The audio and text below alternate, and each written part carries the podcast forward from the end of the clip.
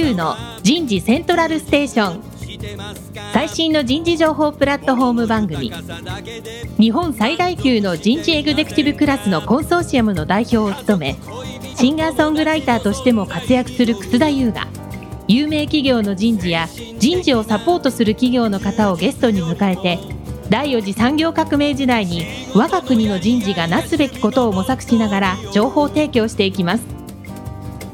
この番組は株式会社アイプラグ。タレンタ株式会社。株式会社ファーストキャリア。株式会社 AW ステージの提供でお送りいたします。日本の未来は明るいと思うなら。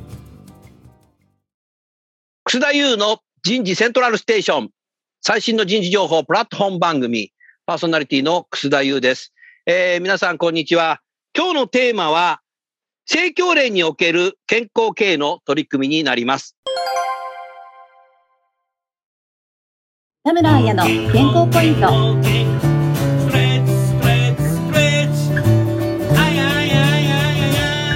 肥満度を測る BMI 肥満度を表す体格指数を BMI ボディマスインデックスと言います身長と体重で体格を示す指数です。BMI は体重割る身長の事情で計算することができます。身長はメートル換算して計算します。日本の基準では BMI が25以上だと肥満と判断されます。最も健康的とされているのは BMI が22です。ただし BMI による肥満度は体重と身長でのみ求める方法なので、例えばスポーツ選手など筋肉量が多い人は BMI が高い傾向にあり、一概に BMI だけで肥満は判断できません。BMI に加えて体脂肪率や腹囲など内臓脂肪なども肥満の判断基準となります。肥満度を測る BMI。早速ゲストの方をご紹介いたしましょう日本生活協同組合連合会全国政教人づくり支援センターの村田文夫さんです村田さんどうぞよろしくお願いしますこちらこそよろしくお願いします。村田と申します。続きまして、株式会社 AW ステージ代表取締役社長の田村彩さんです。田村さん、どうぞよろしくお願いします。よろしくお願いします。さあ、政教連さんというとね、村田さはい。ん、我が家はね、パルシステムの常連で、ありがとうございます。もう全部届けてくれるじゃない。はい。野菜とか、米とか、はい。何でも、生鮮食品をね。はい。はい。このコロナ禍になってさ、買い物行くのが怖くなっちゃったんだけど、あのパルシステムはね、いい。ね。うん。だからいろんな、こう、政教連さんって、それぞれ地域ごとにいろんな事業を展開されていて、はい。とてもいいですよね。いや、ありがとうございます。だから、あの、生活者に寄り添ってるよね。考えてみたら、まあまあそういうことで協同組合ということでできてるんだろうけど、改めてね、このコロナ禍の中でね、そういうことをすごく感じますね。あはい。ありがとうございます。あの、おかげでやっぱり利用希望の方も多くなりまして、このはい1年間は、まあ、エッセンシャルワークの、ね、領域ですけれども、とりわけ在宅の利用ということで、宅配は、うんあの、一時残念ながら新しい利用をお断りするほど、やっぱ集中した時期がありました。本当に？はい。あの、嬉しい悲鳴ってそういうことだ。だよね。物流がこう、確保しれないとか、なるほど。えーまあ、だから逆に我々も希望に100%応えきれなかったっていうのはもう一つの課題です。あ、そうだったんですね。えーで、今回のコロナが、まあ、次のライフステージにどうつながるのかっていうのを我々の課題としてもやっぱりいろいろと整理すべきだと思っています。なるほどね。そういう中で、あの、村田さん、リスナーの方に、全国政教人づくり支援センターっていうのは、はいそもそもどういう組織なのか、何を目的にやってるのかを少し簡単にご説明していただけますか？あ、わかりました。あの、まあ、全国には500余りの単一政教があのございまして、まあ、その中には500あるんだ。はい。でその中はいに医療生協ですとか、あの、共済専用の生協だったりとか、まあ、あるんですけれども、まあ、その中でも地域で、今、あの、草さんが紹介していただいた宅配ですとか、店舗とか、うん。こういった事業を中心にやっている生協が100余りあります。100あるんだ。はい。で、まあ、その、特に地域生協の人事、労務っていう、まあ、非常にあの、組織としては重要な課題なんだけれども、地域差を超える、はいあの、共通項について、うんやはり全国的な課題としてサポートはできないかということで、えーまあ、いろんな事業の支援と同様にですね、この人づくり、えー人事労務課題とか、将来の生協の人づくりっていうのを支援していこうという趣旨で設立されたのが、あのこのセンターっていうふうになっています。なるほどね。はい。確かにそうですよね。人のことっていうのは課題感とか皆さん共通になりますよね。そうですね。うん。特に育成のところとか。そうですね。うん。あとは私がだいぶ以前に、あの、聖教霊さんに呼ばれて講演をしたときに、あの、全国の中期計画を作るときのね、はいはいはい。そこでも基調講演をさせていただきましたけど、皆さんで切磋琢磨にああいう議論したりするの素晴らしいですね。ありがとうございます。あの、やはり中期的な視野を持って事業を設計していこうということと、はい。まあ、全国の連合会組織ですので、あまりその数値目標とかいうところにウェイトを置くよりも、まあ、質的な発展っていうんですかね。それとか、まあ共通の基盤となる課題というのについて、やっぱり連合会が役割を発揮していこうということですので、ちょうど以前、あの、楠田先生に来ていただいた時も、なかなかあの人事労務分野っていうのは、事業をやってる人からすると、課題認識としては遠い存在でしたので、まあ、その辺は確かにそうこですねう。あの近くに分かりやすく、ね、講演をいただいたというふうに思うんですけれども、はい。あの引き取ってみると、事業の課題はその課題であるっていう、まあ、当たり前のことを。まあ、少し、ああいう議論の場では全員で共有して、まあ、そこから次の、うんまあ、構想ですとか、ビジョンですとか、そういったところにつなげていこうということで、まあ、こういう議論はスクロールしながら、今も続けています。うん。参加された方が多方面の方からいらっしゃってるんで、刺激になりますよね、お互いにね。そうですね。うん。すごくいいなっていうふうに思いましたね。さて、じゃあ、そういう中で、その、聖教霊さんが取り組まれている健康経営、この取り組みについて少し村田さんお話しいただけますでしょうか？はい、えー実は昨年来のね、今回お引き受けする経過になったんですけれども、ちょうどあの1年前、こういう場をっていうお話があって、コロナで中止になって1年後っていうのが、まあ今日になったんですけれども、はい。あの、随分空いたので、協力させていただきたいと思って、えー即答させていただいたのですが、あの、メールのタイトルを改めて見ますと、健康経営ですので、あ、これはなかなか厳しいなというのは、率直な感想でございます。そうですか。あの、やはりこの1年間はコロナですし、まあベースとなる取り組みについては、就労している職員の健康の保持ですとか、まあ、モチベーションの向上っていうのは、我々の共通課題としては持っているんですけれども、まあ、現在、はい提供の健康経営の取り組みの先進性みたいに問われると、ちょっとなかなか難しいものがあります。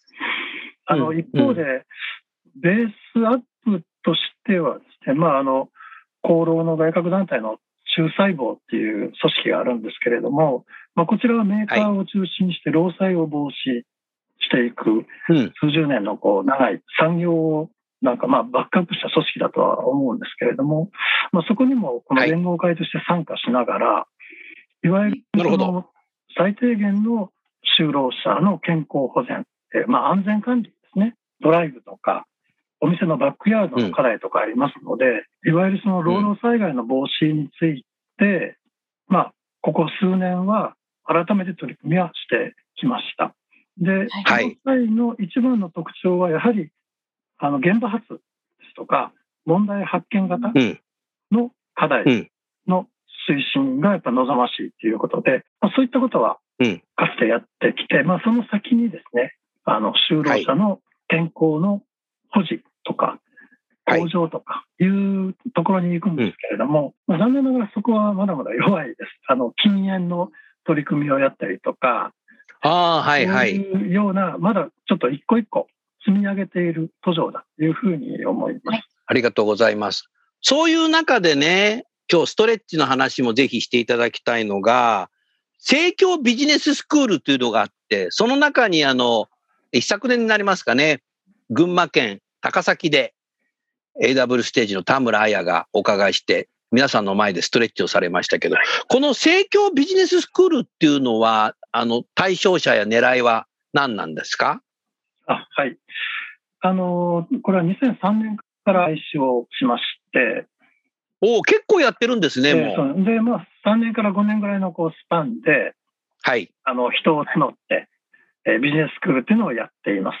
で、一昨年でなるほど。12期まで、12期もやってる。すごいですね。はい、行いました。対象者はどういう方なんですか？あの、対象者は経営幹部です。ですから経営幹部まあ、大いいです体ね。部長以上から役員までおお、を対象にすごいですねその人たちのトップになるための、まあ、お勉強の場ということで、まあ、結果的になはトップまたは役員を育成していく、うん。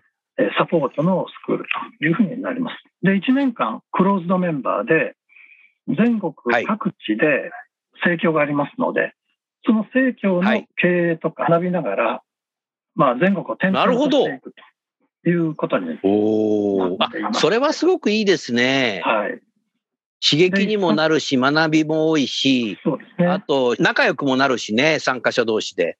まあ、1回の工程が月曜全泊から土曜の午前までですので、おお、結構長い。かなり濃厚で、えーまあ、時間の方も朝8時から夜9時ぐらいまでやってますので、そんなにやってるなかのなかあの効率的には働き缶詰だね。以前の、なかなかハードなあのスクールだというふうに思います。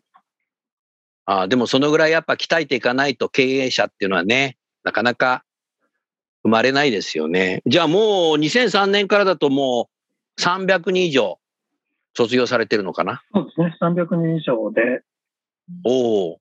まあ、2割近くがトップになって、おお、4割そうですか4。割、5割が役員になってますので、ああ、じゃあもう登竜門になってるんですね。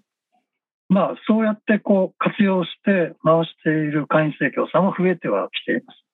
増えてはいる。ああ、いいですね。素晴らしいですね。ああそういう中で会場に田村屋がはい。お伺いして、田村さん何をされたの？どのぐらいの時間？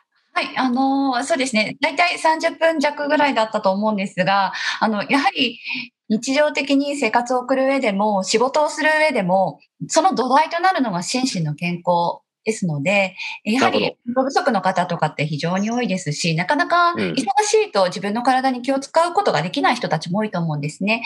ですので、うんここの中で、職場の中でできるような、仕事の合間にでもできるようなエクササイズというのを中心にお伝えさせていただきました。おお。はい。今回はその、まさに将来の経営層になる方たち対象ということで、ご自身の健康維持増進だけでなくて、その部下の皆さんにも伝えていけるような、あの。なるように、はい。そういったメッセージを込めてやらせていただきました。会場の雰囲気はどうでしたか？そうですね。もう皆さん一体となってエクササイズ。例えばストレッチとかですね、椅子に座りながら行うストレッチだったり、あと正しい姿勢の作り方だとか、歩き方ですね、正しい歩き方のポイントなんかもご紹介させていて、実際に皆さんもご自身の机の周り、椅子の周りで座って姿勢正したり、ちょっと歩いて練習してみたりなんか、そんな時間も設けて、実際に体を動かしました。積極的に参加されたんですね、皆さんね。はい。村田さん、参加者見ていていかがでしたか？あの、やはり一昨年来ていただいたのは1年間の第1回目スタートの会期なんですね。はい。ああ、そうだったんですね。で、その彼らもまあ初めての顔合わせっていう、まあ緊張感がある中はいですけれども、やはりその自分の体を自ら動かす、仲間と一緒に動かすっていうのは全く違うこう環境になりますので、えー参加者も笑顔が多くなったし、えーなるほど。まあ私が、えー思う以上にスクール生、まあ、私よりは若いんですけれども、あの、硬いなっていうのが率直な感想でした。なんか体が硬かった。もう本当に、その日緊張もあるけど、やっぱ日々のストレスが体に反映してるんだな。ああ、とね。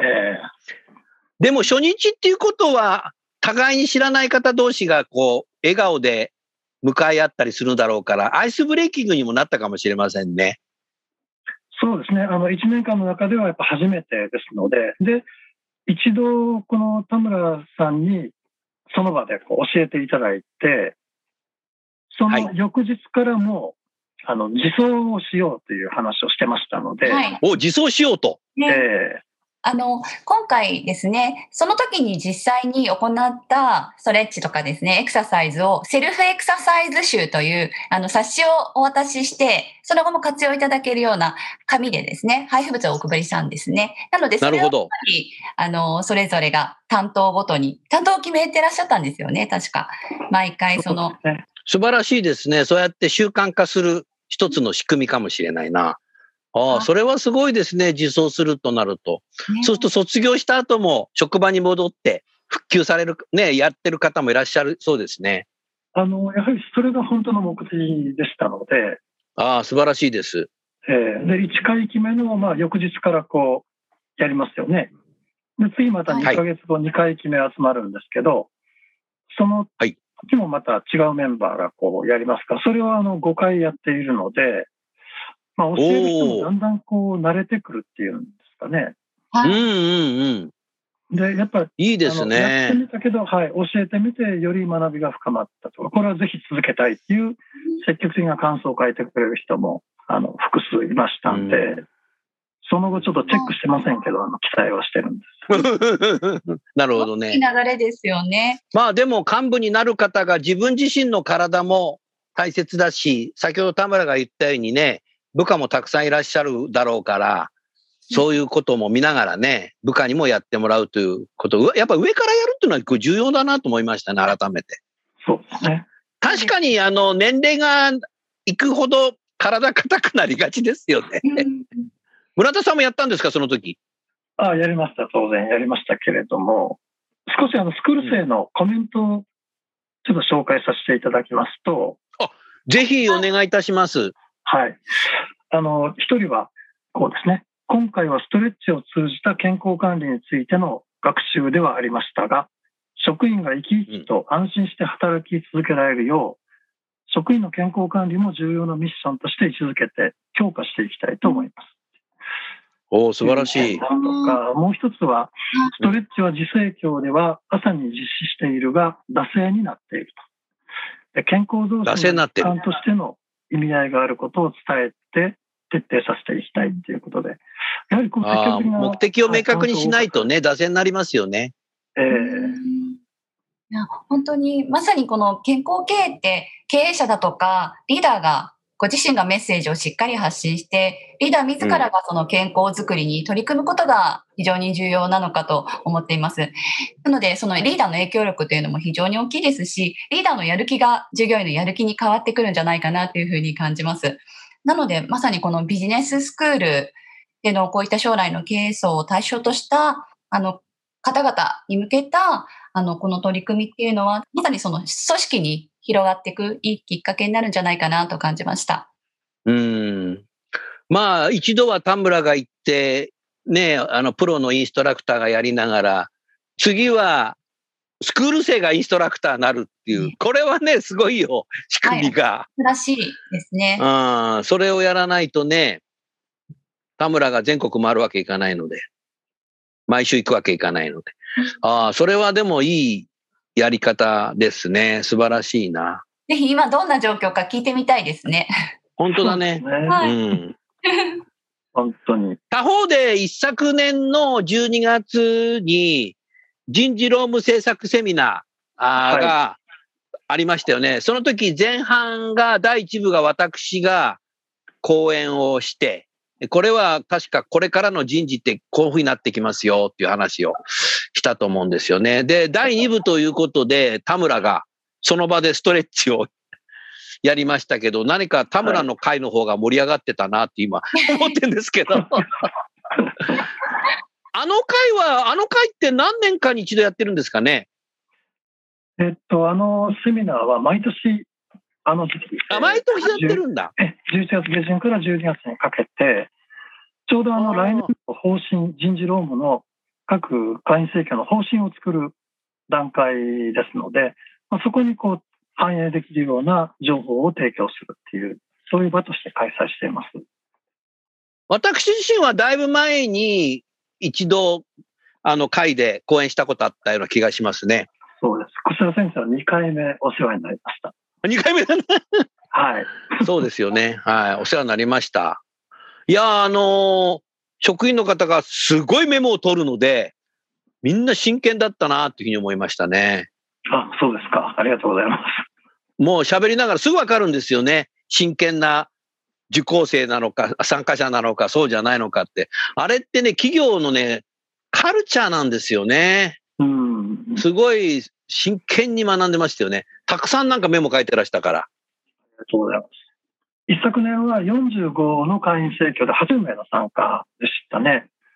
なるほど。えーで、担当者から役員までの層が参加していましたので、ああ、かなり人数多かったですよね。多はい。かったですよね。はい。びっくりしましたよ、会場行った時。もうコロナ以前だから3密で。全然 OK だったから。そうですね。で、一応毎年熱気ある会場でしたねですけど、お増えていったんだ。えね。それはあそこでみんなでね、語ったり学んだりすること自体の有意義さだと思いますね。ねあれ、プログラム組むのも、村田さん大変ですね。僕たちのセッションだけじゃないもんね。あはいはい、そうですね。基本は、あの、やはりどんどん労働構成が変化していきますので、変わりますからえね。ーそういうことにしっかりと対応すべき、まあ、いわゆるボトムアップ的な情報をしっかり抑えていくっていうのと、やはりうん。経営のあり方っていうのは、5年、10年先を見越さないと、特に人事労務分野は、施策だけを繰り返してもダメだよっていうメッセージ、まあ、おおよそこの2つさせてもらっていて、なるほど。楠田先生の方はその後者の方で、まあ、後者の方ですねご。いただいたと。はい。ありがとうございます。で、その後、バトンタッチして田村がはいス。トレッチやりましたけど、あれも盛り上がってたね。みんな立ってやるときに。はい。もう皆さん一生懸命動いてらして、そうなんです。なので人数も本当に多かったので、うんあの、ちょっと皆さんの合間を縫ってですね、後ろの方まで回ったりしながら、一緒に楽しくさせていただきました。長い間、その長時間にわたって、あの、うん椅子に座って、外部の先生の話を聞くと、やっぱり足腰が疲れてきますよね。田村の出た時間帯っていうのはちょうどそういうなんかこう疲れてきて、眠くなるような時期に入ってきたのが、村田さんの企画力がすごいなと思いましたよね。ですよね。せっかく大事なお話も、あの、集中できなかったらもったいないですしね。少し体を動かすと、あの、体の血流だけじゃなくて、脳の方にも血流量が増えるので、あの、頭が通りだね。出てるんですね。なので、まあ、うんそういった集中力取り戻したい時なんかにも、こういったストレッチは適していると思います。うん。田村さん、あの、その会場でやってみてどうだった？はい。あ、あの、いや、もう結構圧倒されちゃいました。皆さん、あの、熱がちょっと、周りが熱くなってきましたね。ああ。少し動くだけでも結構汗かいたりするんですよね、冬でも。なので、なかなかじっと座ってたりすると、やっぱり血流悪くなって、うんもちろんそれが凝りだとか痛みだとか冷えだとかむくみとかにつながっていってしまうんですが、少しでも、うんあの、ゆっくり体を動かしてあげることで、それを取り戻すことができますね。うん。田村さん、村田さんに何か一連の話の中で質問ございますか？そうですね。今後ですね、例えば、あの、その生協連さんの中で、さらにその健康づくりに取り組んでいくことになったときに、生協連さんの中での今後の健康経営や健康づくりの取り組みにおいて、えもっとこういったことやってみたいだとか、こんなことできたらいいな、なんていうのはご意見ございますか？あの、やはり、私自身はあんまりこう、まあ、あまり言うと良くないんですけど、当座の施策にはそんなに関心がないんですよね。おそうなんだ。えーそれはもうどうしてもやらないかんことは、誰がどのようにやろうが、やって当たり前のことですので、まあ、法律が求めるとか、周りのうん。雇用の競争環境があるからやるとか、そういうあの受動的な取り組みはもちろんやらなきゃいけないんだけれども、やはり我々生協っていうのは、働いてる職員も協同組合で働いているっていうことも含めて、そうですね。何がしかの自分たちのこう、自分たちが描いているビジョンを自分たちが周りの職員と共同しながら組織を作り上げるんだっていう、まあ、願わくばそういうふうになってほしいなと常々期待をしていますので、やはりな働いるほど、なるほど。ている職員の心身ともに健康っていうのは不可避だと思うんですよね。で、なるほど。だけど、こういう課題はやっぱついついこう貢献に追いやられがちですので、まあ、そうは言ってもああ、確かに。えー、楠田さんからあオーダーいただいた食品は確実に届けなければいけないとか、まあ、こういうあのああ、やらなければいけない業務をこなすっていうのは第一に当然なりますので、はい。まあ、すぐに取り組みが進まなくっても、そういう視点でを考えるっていうのは、それぞれの会員生協の役員とか幹部クラスがとても重要だというふうに思っていますので、はい。なるほど。あのメッセージっていうのは出し続けたい。はつまりやらなければいけないことじゃないけど、あ、これってやれたらいいなと。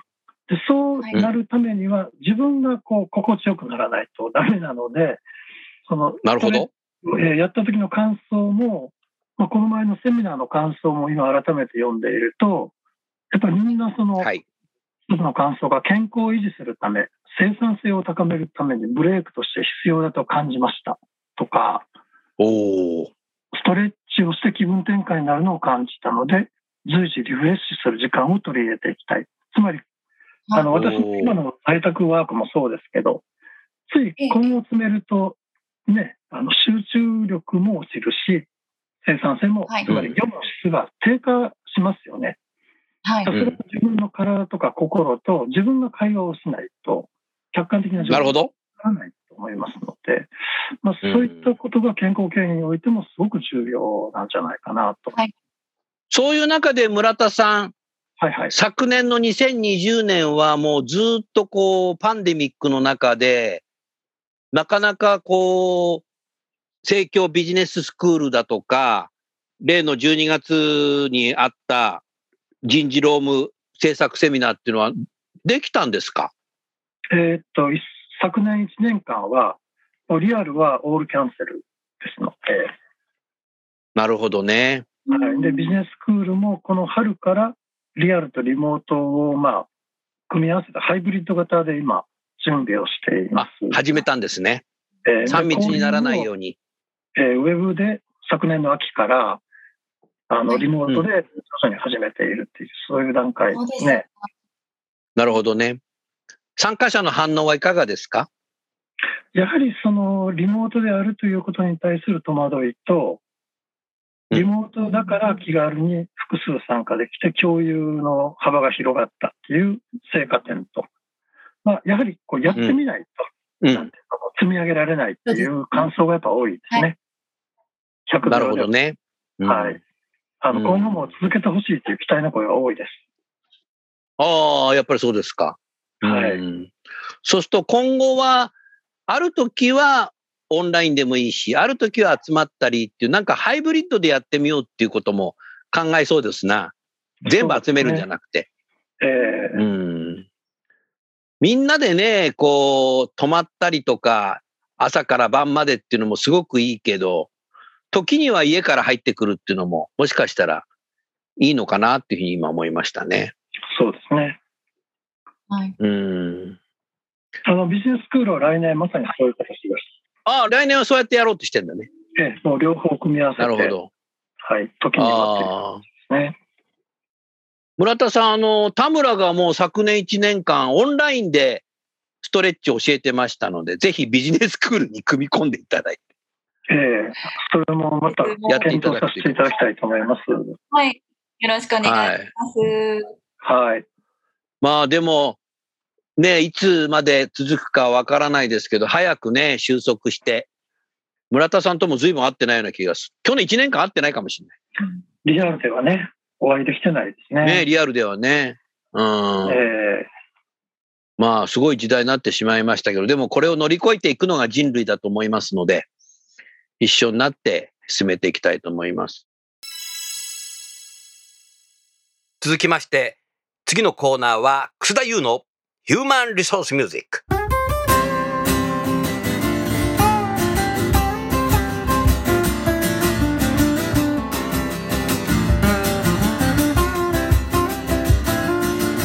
日お送りする曲は、私のセカンドアルバム、残業イルミネーションの中から2曲目に入っている、だって言われてないもんになります。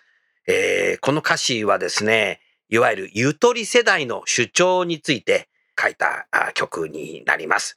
それでは聴いてみましょう。だって言われてないもん聞いてないもん。だって言われてないもん聞いてないもん。だって言われてないもん聞いてないもん。だって言われてないもん聞いてないもん。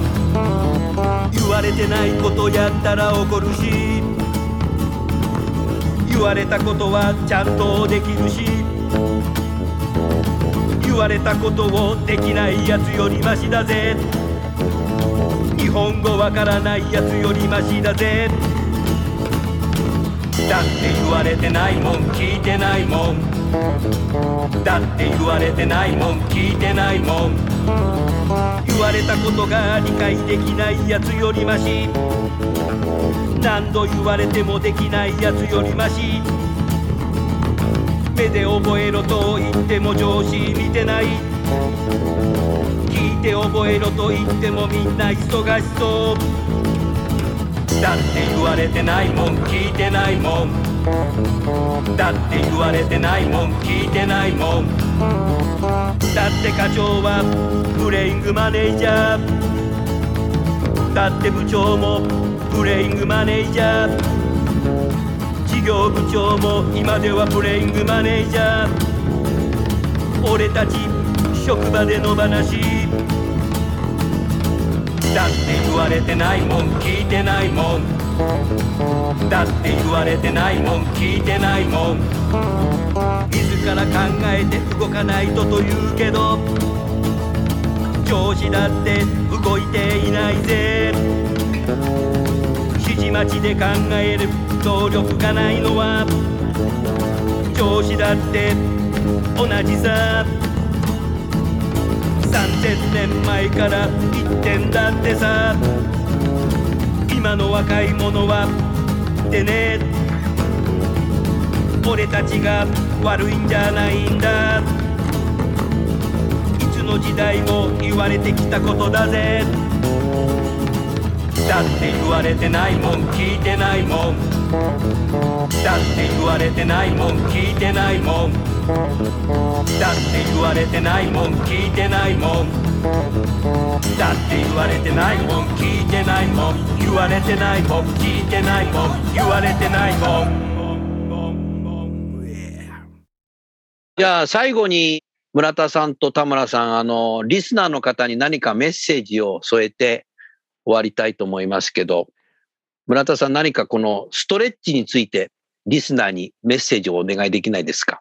えーというよりは、私はやっぱりこういう場を提供していただいている、まあ、楠田さん、田村さんへの感謝がやっぱ強いですし、あの、ありがとうございます。はい、導入したのも、セミナーでやったのも、田村さんのところで主催された他の企業さんでの取り組みを学ばせていただいて、で、ああ、セミナーやりましたね。はい。自分のところではこんな風にアレンジしようという企画にやっぱつながりますので、なるほど今後もあのやはりそういう業種やあの企業形態、組織形態を超えた共通の課題については、引き続き学ばせていただきたいと思いますし、やっぱりお互いよりいいこう勤労社会っていうんですかね、職業人生がうん。従業員が送れるように、あの頑張っていけたらいいなと思っていますので、引き続きいろいろあのお力をお借りしたいと思っています。こちらこそどうぞよろしくお願いします。お願いします。では、最後に田村さんお願いします。はい。えっ、と、この、まさにリモートワークが増えて、運動不足感じてらっしゃる方も多いと思いますが、やはり少しでも体を動かすことで、健康にもなりますし、生産性の向上にもつながりますので、当社いろいろと最近ではですね、オンラインプログラムの提供もしております。ぜひ何かお役に立てればと思いますので、リスナーの皆様も何かありましたらお声掛けいただければと思います。よろしくお願いいたします。はい。それでは最後にゲストの方をご紹介して番組を終わりましょう。生協連の村田さん、AW ステージの田村さん、今日はどうもありがとうございました。ありがとどううございましたもありがとうご。ざいました。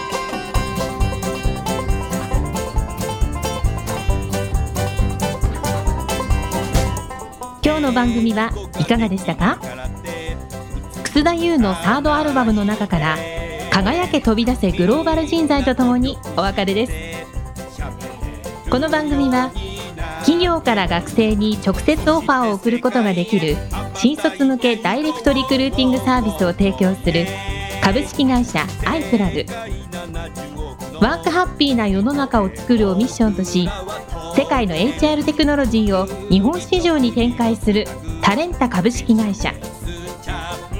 若きリーダーたちの可能性を引き出し企業と社会の成長に還元する。株式会社ファーストキャリア。職場でできるストレッチと質の高いウォーキングを提供する健康経営サポート企業の株式会社 AW ステージの提供でお送りいたしました。それでは次回もお楽しみに。届けてこう